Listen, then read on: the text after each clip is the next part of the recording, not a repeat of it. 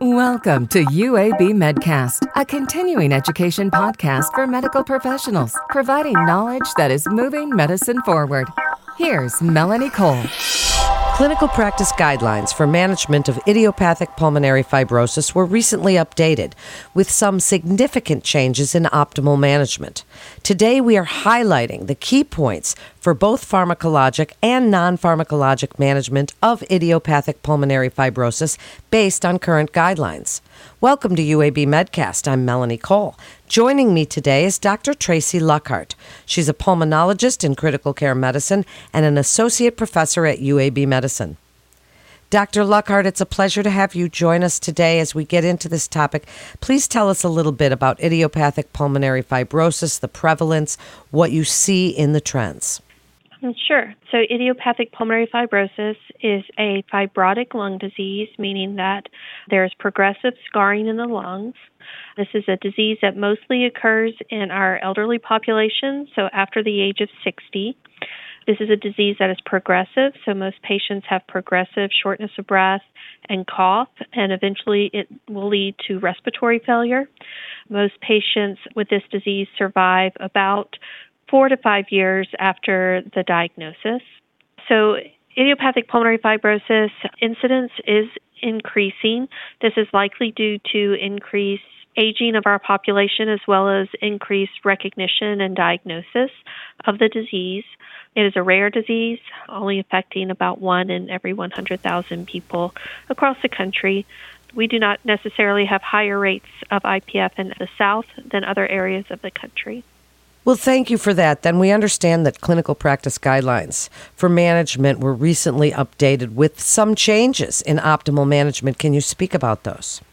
Sure. There are new guidelines as of 2022 with the American Thoracic Society, the European Respiratory Society, Japanese Respiratory Society, and the Latin America group as well have updated the clinical practice guidelines on IPF and progressive pulmonary fibrosis. So the key findings that were updated in the 2022 guidelines were to solidify that a probable UIP pattern on a high resolution CT scan can support the diagnosis of IPF without having to do a biopsy or tissue confirmation, especially in the appropriate clinical setting and having been discussed in a multidisciplinary discussion.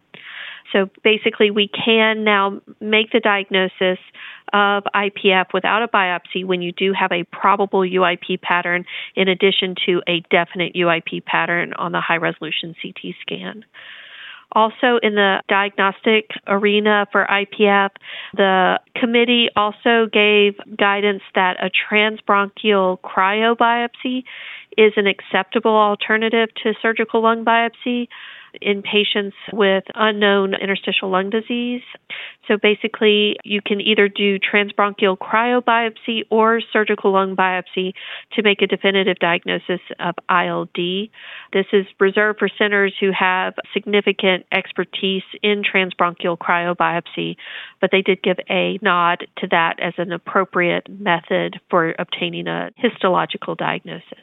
And then finally, as far as diagnostic goes, they discussed the new genomic classifier that is clinically available, but did not give any recommendations about whether or not it should or should not be used in diagnosing interstitial lung disease.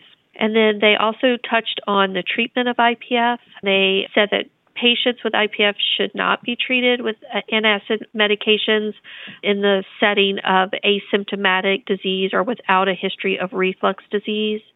This has not been shown to improve outcomes in IPF patients, and so just empiric treatment with antacid medication should not be done. And then patients should not be referred for anti reflux surgery with the aim of improving respiratory outcomes. So, obviously, if they're having significant symptoms from a GI standpoint and that could improve their quality of life and is not a significant risk from a respiratory standpoint, patients can undergo anti reflux surgery, but it should not be done for the sole purpose of improving outcomes in IPF patients, as that has not been shown to be beneficial. Then finally, they talked about the concept of progressive pulmonary fibrosis and defined progressive pulmonary fibrosis as a definite phenotype and gave a definition of that disease. So, those were the main updates in the 2022 guidelines for idiopathic pulmonary fibrosis. Thank you so much for going over those. And you took some of the questions right out of my mouth as far as if they have a history of reflux and GERD. Are we treating them with those medications? Are we looking at some of the anti reflux surgical options? And of course, you mentioned that if it would help them with symptoms, but not necessarily for respiratory outcomes. I'd like you to speak about the key points for pharmacologic interventions and what you're looking at today. What are you doing for these patients medicationally? And then you can go right into the non pharmacologic management and what role surgical treatment, advanced life support, any of those things have in this disease course. Sure. So right now we have two antifibrotic medications, nintedanib and pirfenidone, which have been approved for patients with idiopathic pulmonary fibrosis. Those were approved in 2014, and for the last eight years, they've been the only therapy and remain the only therapies that we have for idiopathic pulmonary fibrosis. We now know that patients should be started on these medications at the time of diagnosis, even with very early disease, that these medications do improve outcomes and mortality mortality in patients with IPF. If patients do have symptomatic reflux, they should be treated for that. Also, for pharmacological therapies, we do recommend, whenever possible, that patients participate in clinical trials. There are a lot of new medications that are in phase two and phase three clinical trials for idiopathic pulmonary fibrosis, and we need patients to participate in those trials so that we can find new therapies that either add to or work better than our current therapies especially given that our current therapies do not stop the progression of this disease, they just slow it down.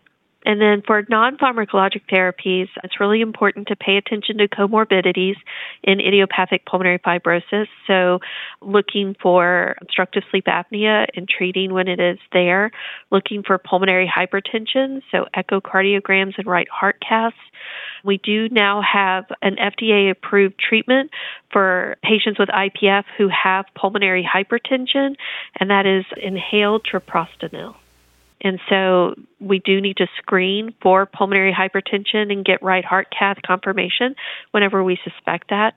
We need to make sure that patients are up to date with all of their routine health screening, such as lung cancer screening, CTs, and other cancer screening through their primary care, and making sure that patients are fully vaccinated against respiratory illnesses so that we can try to avoid them getting sick and finally, for patients who are otherwise healthy, other than their idiopathic pulmonary fibrosis, we need to think about lung transplant referral. And patients should be referred early in the course of treatment for idiopathic pulmonary fibrosis, either at the time of diagnosis or especially when they first start needing supplemental oxygen. They should be referred for lung transplant evaluation. Thank you, Dr. Luckhardt, for telling us uh, uh, about the important role of managing those comorbidities during treatment. And I would like you to speak to other providers about the importance of objectively assessing clinical decline. You just mentioned referral for transplant and that early referral is so important. So I'd like you to speak about the referral criteria and how you take care of a patient on the wait list or management during a flare up, really what happens for those patients as you're assessing that clinical decline and they're waiting on transplant. Yeah, so idiopathic pulmonary fibrosis is wholly a progressive disease, which is why referral to transplant early as possible is really key. So, in general, patients will be candidates for transplant if they are not smoking, they're not using any other substances like alcohol or narcotics. They need to be healthy, so no liver disease, kidney disease, significant heart disease. They need to be near normal weight. So, in general, patients need to have a BMI less than 35 to be evaluated for lung transplant. They need to be active, so they need to be able to walk on their own about 600 feet and still be pretty active in their daily lives to be a candidate for transplant.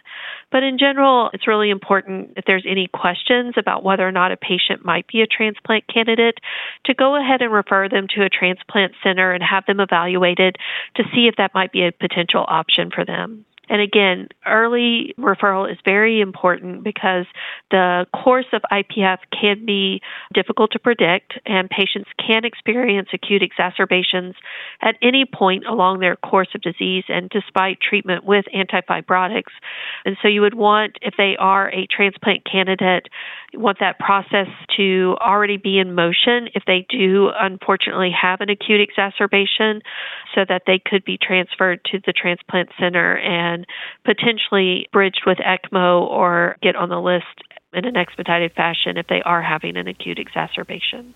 Dr. Luckhardt, this is such a good topic. And as we wrap up, I'd like you to summarize it for us. Speak about the importance of that multidisciplinary team for treating these progressive patients and any other interventions as you're thinking about other providers that are involved in that multidisciplinary approach how they're helping their patients during that time with weight loss, smoking cessation, any of those comorbid conditions that you discussed. I'd like you to kind of wrap it up and tell us about your team. It is really important to have a multidisciplinary team when you're taking care of IPF patients. It's important from the get go for diagnosis to have patients discussed at a multidisciplinary conference with experienced thoracic radiologist, pathologist, and ILD providers so that an accurate diagnosis can be made. It is important to have a good relationship with a lung transplant center so that early referral can be made and that they can follow along with you with the patient's course gastroenterology for management of reflux symptoms, and sleep physicians for management of obstructive sleep apnea. Also, working with uh, pulmonary hypertension experts so that we can diagnose pulmonary hypertension and get patients with IPF treated with inhaled treprostinil if appropriate. It is also important to have good palliative care and supportive care providers to help with patients as their disease progresses, to help manage symptoms of dyspnea, cough, weight loss, and depression and anxiety. Thank you so much, Dr. Luckhardt, for joining us today. And a physician can refer a patient to UAB Medicine by calling the MIST line at 1-800 UAB MIST or by visiting our website at uabmedicine.org slash physician. That concludes this episode of UAB Medcast. For updates on the latest medical advancements, breakthroughs, and research, please follow us on your social channels. I'm Melanie Cole.